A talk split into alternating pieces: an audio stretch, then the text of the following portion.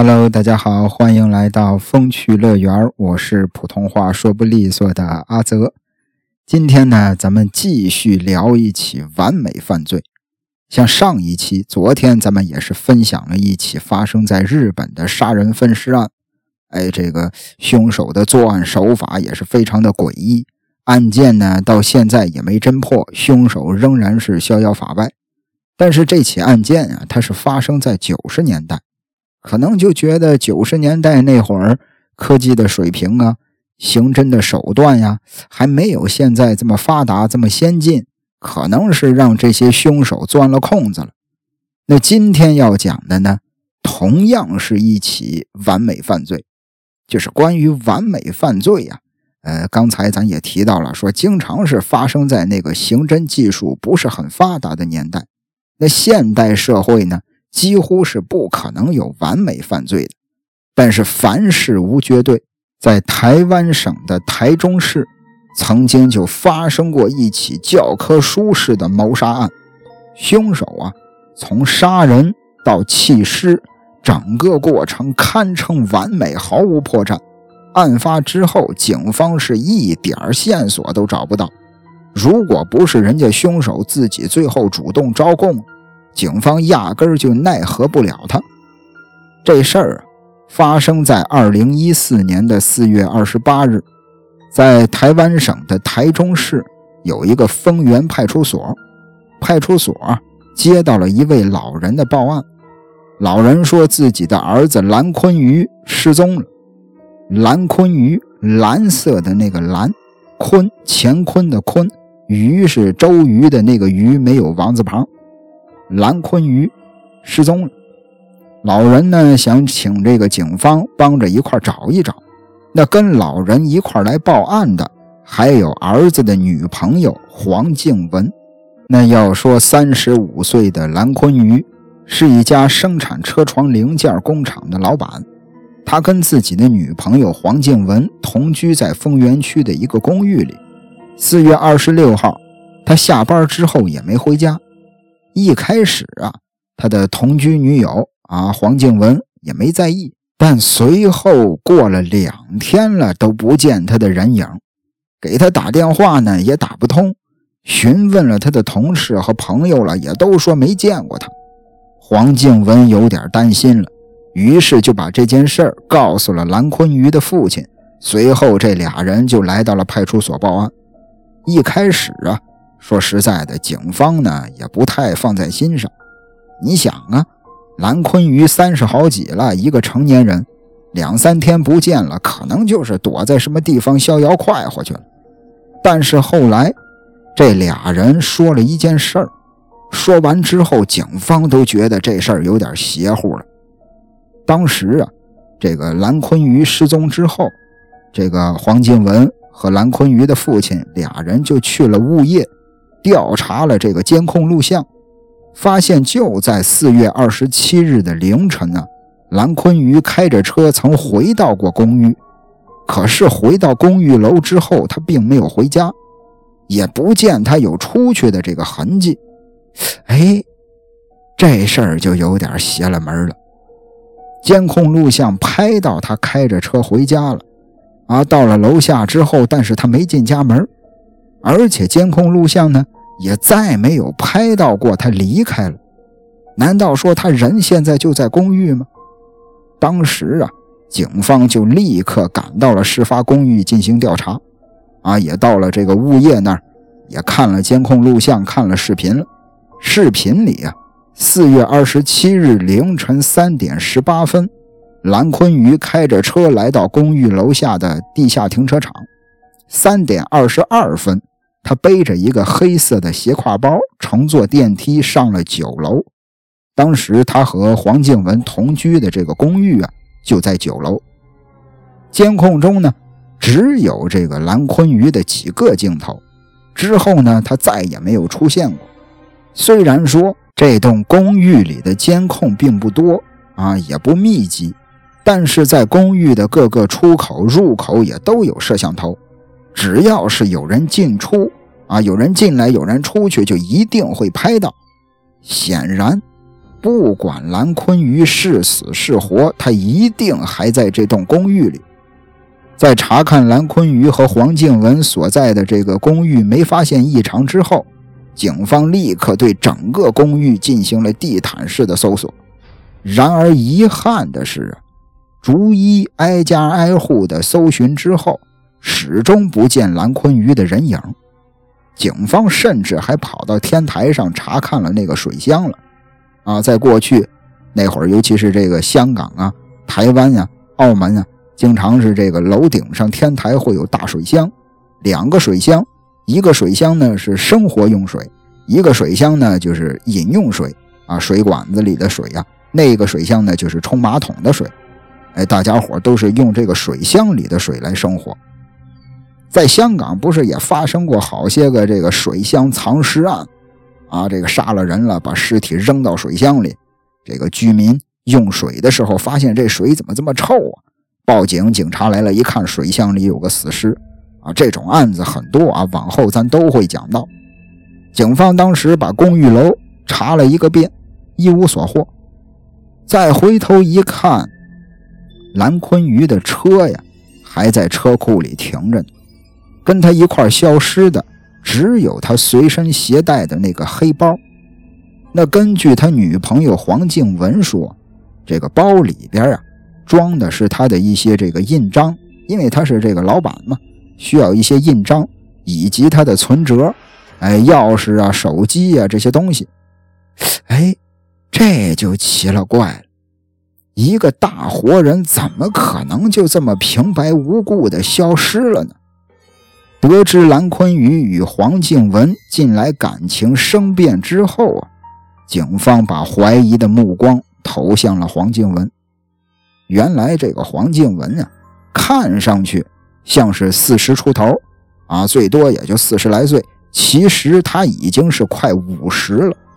大家伙从网上搜一下黄静文，黄就是黄颜色的黄，静是郭靖的靖，文呢是有一个雨字头，下边一个语文的文，黄静文。你查一下能找到他的照片，看着确实很年轻，感觉也就40出头，其实已经快50了，46、7了。而且这个黄静文有过2段婚姻。要说这女的虽然是精明能干啊，有一家经营的有声有色的按摩店，对蓝坤瑜和蓝坤瑜的家人呢也是非常的好，但是蓝家始终无法接受他，为此俩人也是因为结婚这事儿经常的发生争吵。那会不会是蓝坤瑜当天回家之后跟黄静文又发生了争吵，黄静文一时冲动杀了蓝坤瑜，然后毁尸灭迹了呢？抱着怀疑的态度，警方彻底的搜寻了俩人住的公寓，不仅出动了好多条警犬，还对整个屋子都进行了卢米诺测试。卢米诺测试就是也叫这个光敏灵，就是通过发光的化学试剂跟适当的氧化剂混合，它会发出引人注目的那种蓝色的光。比如说这个凶案现场，只要是由血液溅到或者是沾到任何的物体上，不管事后经过任何的方式清除，只要用这个卢米诺试剂喷洒在上边，并且在一个黑暗的环境里观察，原来沾有血迹的地方就会发出那种荧光啊，或者是蓝白色的荧光。但是这边警察一通忙活下来，房间里没有刻意清理过的痕迹，也没有对气味进行掩盖的行为，就是连对血迹最敏感的卢米诺也没有检测出任何的反应。显然蓝坤瑜并没有死在这儿，警方呢也就暂时排除了对黄静文的怀疑。为了寻找蓝坤瑜的下落，毫无头绪的警方只好再一次的这个一帧一帧啊，一秒一秒的去查看那个监控录像啊，希望能从这个监控里边再得到一点新的线索。结果这一查，还真有新收获。警方发现在4月27日下午3点过后的5个小时之内，一个戴着红色头盔、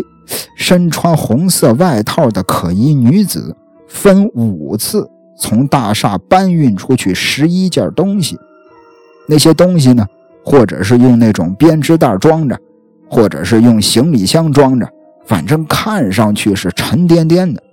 这个女的搬出去之后，把他们都放到摩托车上，然后骑着车离开了。但问题是，这个女的戴着一个头盔，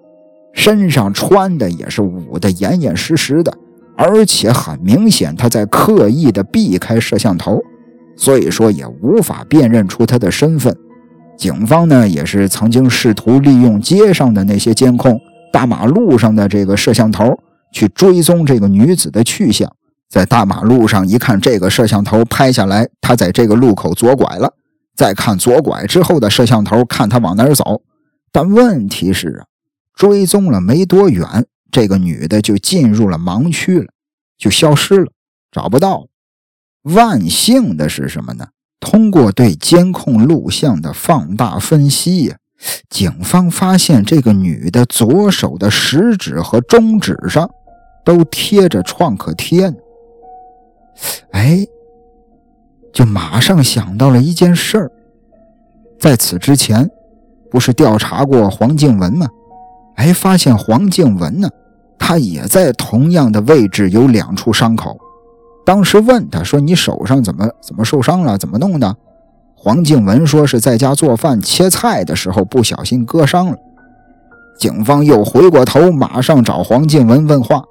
对此呢，黄静文也是大大方方的承认，说这个红衣服的这个女的就是我啊。是为什么这个出去呢？是因为当时要把很多的衣服呀、物品呀运到自己开的这个按摩店里，而且黄静文还带着警方又去了按摩店。果然啊，在按摩店发现了视频里出现的那些编织袋、那些行李箱啊，以及旁边有一大堆的衣服。不过警方啊，总觉得这些衣服是不是有点少啊，根本就装不了11箱那么多，看上去最多也就5-6箱的样子。而当警方问及黄静文转移衣服的原因的时候，他也很坦诚啊，就说这个自己跟蓝坤瑜不是在闹分手吗？2人合资买的这个公寓啊，打算给他卖了，所以呢才会提前把自己的这些衣服呀、东西运到按摩店里来。那鉴于黄静文实在可疑，警方就暂时拘捕了他。随后呢，也是对这些衣服进行了卢米诺的测试，当然结果是没有任何的异常。之后又对黄静瑜的公寓又进行了一遍搜查啊，反正最后结果也是一无所获。其实调查到这儿，说实在的，警方认为黄静文杀了蓝坤瑜之后分尸带出去弃尸的嫌疑非常的大，奈何找不到任何的证据，审讯呢也没问出个4-5-6。黄静文全程非常的淡定啊，应对这些问题全程都是对答如流，找不到丝毫的破绽。哎呦，警方有点一筹莫展了。这边开个会吧啊，研究一下啊，没想到台湾省也挺喜欢开会的啊。开会研究一下如何能撬开这个黄静文的嘴。结果没想到这边还没研究出结果呢，黄静文那儿主动招供，他承认了自己谋杀了蓝坤瑜。那要说这个黄静文到底是何方神圣，其实啊，他原本是大陆福建平潭人，在老家呀曾经有过一段婚姻，而且还生了1男1女2个孩子。最后因为当时的这个丈夫出轨，所以2人就离婚了。后来她也是经过人家介绍嫁到了台湾省，之后呢又是因为感情不和又离婚了。恢复单身之后的她自己开了一家按摩店，哎，反正经营的挺不错，也挣了不少的钱。一直到了2006年，黄静文和经常来店里边来做按摩的蓝坤瑜，俩人认识了，也是很快的情投意合就成了男女朋友，而且也买下了这个案发单位作为爱巢。所以说这个黄靖文和蓝坤瑜俩人其实属于姐弟恋，这段恋情一谈就谈了8年。尽管这个黄靖文对蓝坤瑜非常的好，还出钱投资他开厂，但是因为他曾经有过2段婚姻，蓝家呢，蓝坤瑜的这个父母家长呢，始终对黄靖文不太认可。一直到了2010年，黄靖文突然怀孕了，本以为能够以孩子作为筹码如愿的和蓝坤瑜结婚，但没想到他因为年龄太大了，孩子意外流产了。而此后蓝坤瑜呢，对这个黄靖文也不像是之前那么好了，再加上之前答应给他的一些分红呢也没做到，他逐渐的就对蓝坤瑜有了恨意，有了杀他的念头。一直到2012年，在一次争吵中，蓝坤瑜明确的告诉黄靖文，我不会跟你结婚，我不会娶你的。回头想想这么些年的付出，黄靖文杀人的这个念头更加强烈了。到了2014年，他筹划了2年的杀人计划，终于启动了。4月26日，他提前租好了车，就停在这个公寓大厦的监控盲区附近，然后买来了汽油啊、大脸盆啊、刀具啊、塑料薄膜啊等等吧，各种作案工具。4月27日凌晨3点多，蓝坤瑜跟客户一块喝酒应酬回家之后，一回来他就去洗澡了。人喝了酒嘛，想洗个澡清醒一下。黄靖文趁着这个空当，给他泡了一杯浓浓的红茶，并且在茶里边下了安眠药。蓝坤瑜洗完澡，喝完了红茶，一下就晕死过去了，就昏了人事不知。黄靖文在床上铺好了塑料薄膜，用刀杀了蓝坤瑜之后呢，又把尸体转移到了浴室，拿出事先准备好的大脸盆，像杀鸡一样的开始给他放血。放血的整个过程足足持续了3-4个小时，蓝坤瑜的血全部被放干，并且冲进了下水道。黄靖文一看血都放干净了，就开始给他大卸八块开始给这个蓝坤瑜分尸。在分尸的过程当中，他不小心割伤了自己的左手。完事之后，黄靖文戴上头盔，穿上红色的外套，把这些残肢混在早就收拾打包好的衣物里带了出去，之后就开着车来到了石岗自来水后方的森林里有这么一片小森林、小树林，把这个汽油浇在了蓝坤瑜的残肢和他的衣服上，进行了焚烧，以便于毁尸灭迹，给他来了一个焚尸。做完这些之后，黄靖文又开车来到了南头侯探井一带，丢弃了那些汽油桶，最后又回到了台中，把这些衣服搬进了他的按摩店。转过头第2天，黄靖文还不太放心，他又到了焚尸的那个地方查看了一下，发现还有一些残肢其实没烧干净。他赶紧的就地挖了一个坑，把那些没烧干净的残肢又埋进了坑里。办妥一切之后，他也想好了措辞，打电话告诉了蓝坤瑜的父亲，说蓝坤瑜失踪了。紧接着就有了开头的那一幕，黄靖文带着蓝坤瑜的父亲来报案。那黄靖文谋杀蓝坤瑜一案很快就提堂过审。2015年1月26日，台中地方法院认为，黄靖文杀人后分尸、弃尸以及焚尸，恶性非轻，手段残忍，并且与被害人家属达成和解，但是考量他犯后呢，多次的提出自白书，深表忏悔之意，依杀人罪判处他无期徒刑。其实说实在的，这个案件呢，聊到这儿也就结束了。你看，如果说按照现在有一个名词儿挺流行的，叫疑罪从无。按照疑罪从无的这个角度来看，证据链不完整。如果说黄静文死不承认，真的是拿他没招，根本就没法把他绳之以法。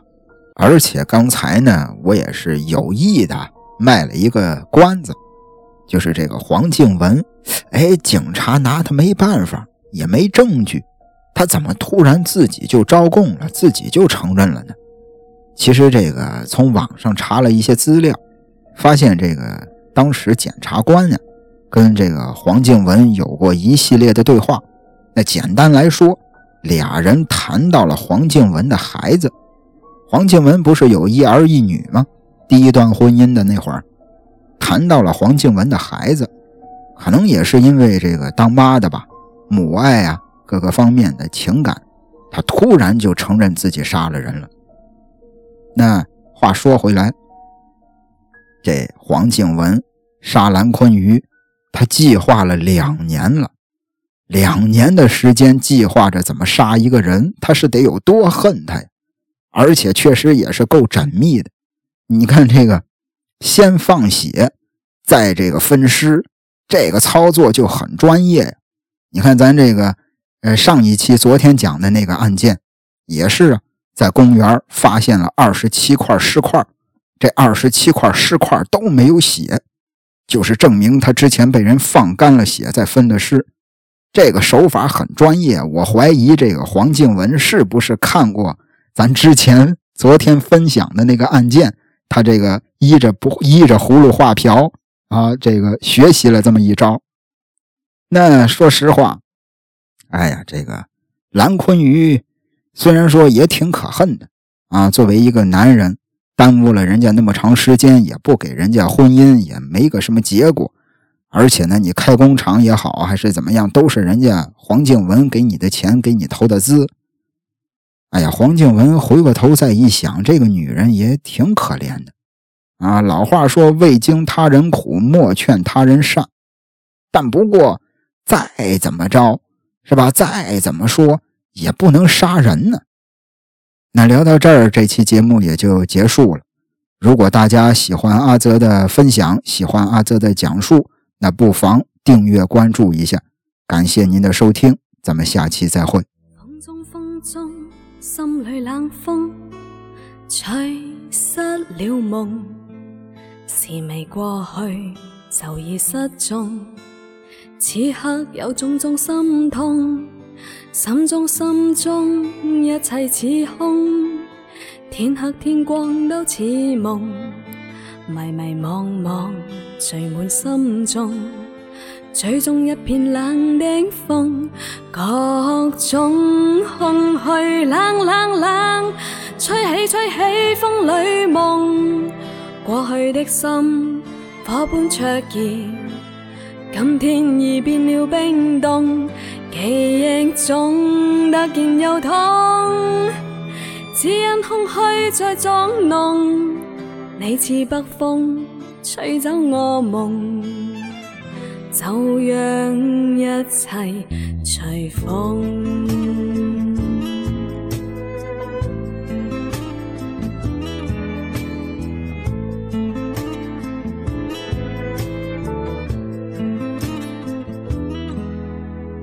风中，心里冷风，吹失了梦，事未过去就已失踪，此刻有种种心痛，心中一切似空，天黑天光都似夢，迷迷惘惘聚滿心中，嘴中一片冷的風，各種空虛冷，吹起風裏夢，過去的心火般灼熱，今天已變了冰凍，記憶中突然又痛，只因空虛在作弄，你似北風吹走我夢，就讓一切随风，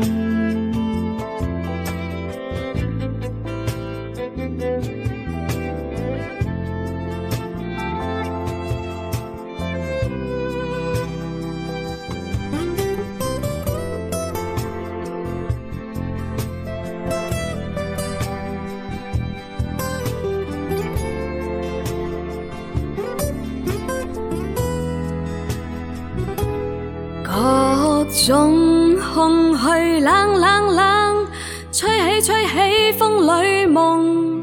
過去的心火般灼熱，今天已變了冰凍，記憶中突然又痛，只因空虛在撞弄，你似北風吹走我夢，就讓一切隨風。